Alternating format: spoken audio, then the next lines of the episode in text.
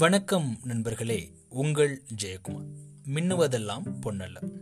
அது ஒரு அழகான காடு. பச்சை பசேல் என்ற காடு. அந்த காட்டில் ஒரு அழகான புள்ளிமான் ஒன்று இருந்தது. அந்த புள்ளிமானுக்கு தண்ணீர் தாகம் எடுக்க. பக்கத்தில் இருந்த நீரோடைக்கு அது போகுது. நீரோடை ரொம்பவே தெளிவாக இருந்தனால தண்ணீர் அருந்தும்போது அதனுடைய பிம்பம் அதில் பிரதிபலிக்குது. தன்னுடைய அழகான கொம்புகளை பார்த்ததும் மானுக்கு அவ்வளோ ஆனந்தம். ஆஹா எவ்வளவு அற்புதமான கொம்புகள் அப்படின்னு.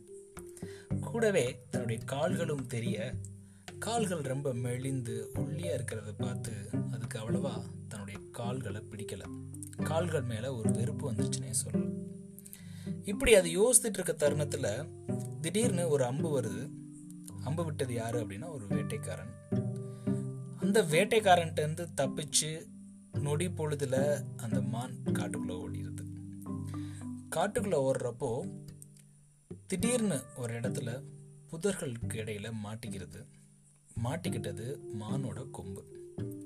அதுலேருந்து தப்பிக்கிறதுக்கு மானுக்கு ரொம்ப நேரம் ஆச்சு. அதுக்கப்புறம் தான் மான் புரிஞ்சுக்கிட்டது. இவ்வளவு நேரம் தன்னுடைய கொம்புகள் தான் ரொம்ப அழகு அப்படின்னு நினச்சேன். ஆனால் இப்போது அதுவே எனக்கு வினையாக வந்துருச்சு. எது எனக்கு வேணாம் அப்படின்னு வெறுப்பாக நினச்சிடும் அந்த கால்கள் தான் எனக்கு இப்போ தப்பிக்கிறதுக்கு உதவி இருக்குது அப்படின்னு அந்த மான் நினச்சதான் ஒரு குட்டி கதை. நம்ம நிறைய பேர் மார்க்கெட்டுக்கு போயிருப்போங்க. வெண்டிக்காய் வாங்கியிருப்போம் கத்திரிக்காய் வாங்கியிருப்போம். கத்திரிக்காய் பார்த்தீங்க அப்படின்னா வெளியே பார்க்கறதுக்கு ரொம்பவே அழகாக இருக்கும். நல்ல ஒரு பளபள பளபளன்னு ஒரு தோற்றத்தில் இருக்கும். வீட்டுக்கு வந்து அதை அறுத்து பார்த்தா தான் தெரியும். உள்ள சுத்த இருக்கும் அப்படின்றது. ஆனால் வெளியே பார்க்குறப்போ அது தெரியாது. இது வந்து நகைகளோட ஒப்பிட்டு பார்ப்பாங்க.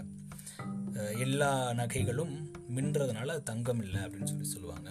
இது மனிதர்கள்ட்ட ஒப்பிட்டு பார்த்தோம் அப்படின்னா வெளியே பார்க்குறப்போ நிறைய பேர் நல்ல குணமுடையவங்களாகவும் பெருந்தன்மை உடையவங்களாகவும் நல்ல மனிதர்களாகவும் தோற்றமளிப்பாங்க. உண்மையிலே அவங்கள உள்ளே போய் ஆராய்ந்து பார்த்தோம் அப்படின்னா அவங்க வந்து வெளியில் எப்படி இருக்காங்களோ அந்த அளவுக்குலாம் இருக்க மாட்டாங்க.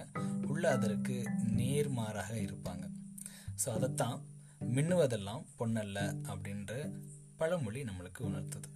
நன்றி நண்பர்களே. மீண்டும் நாளை இன்னொரு பதிவில் உங்களை சந்திக்கிறேன். மின்னுவதெல்லாம் பொன்னல்ல.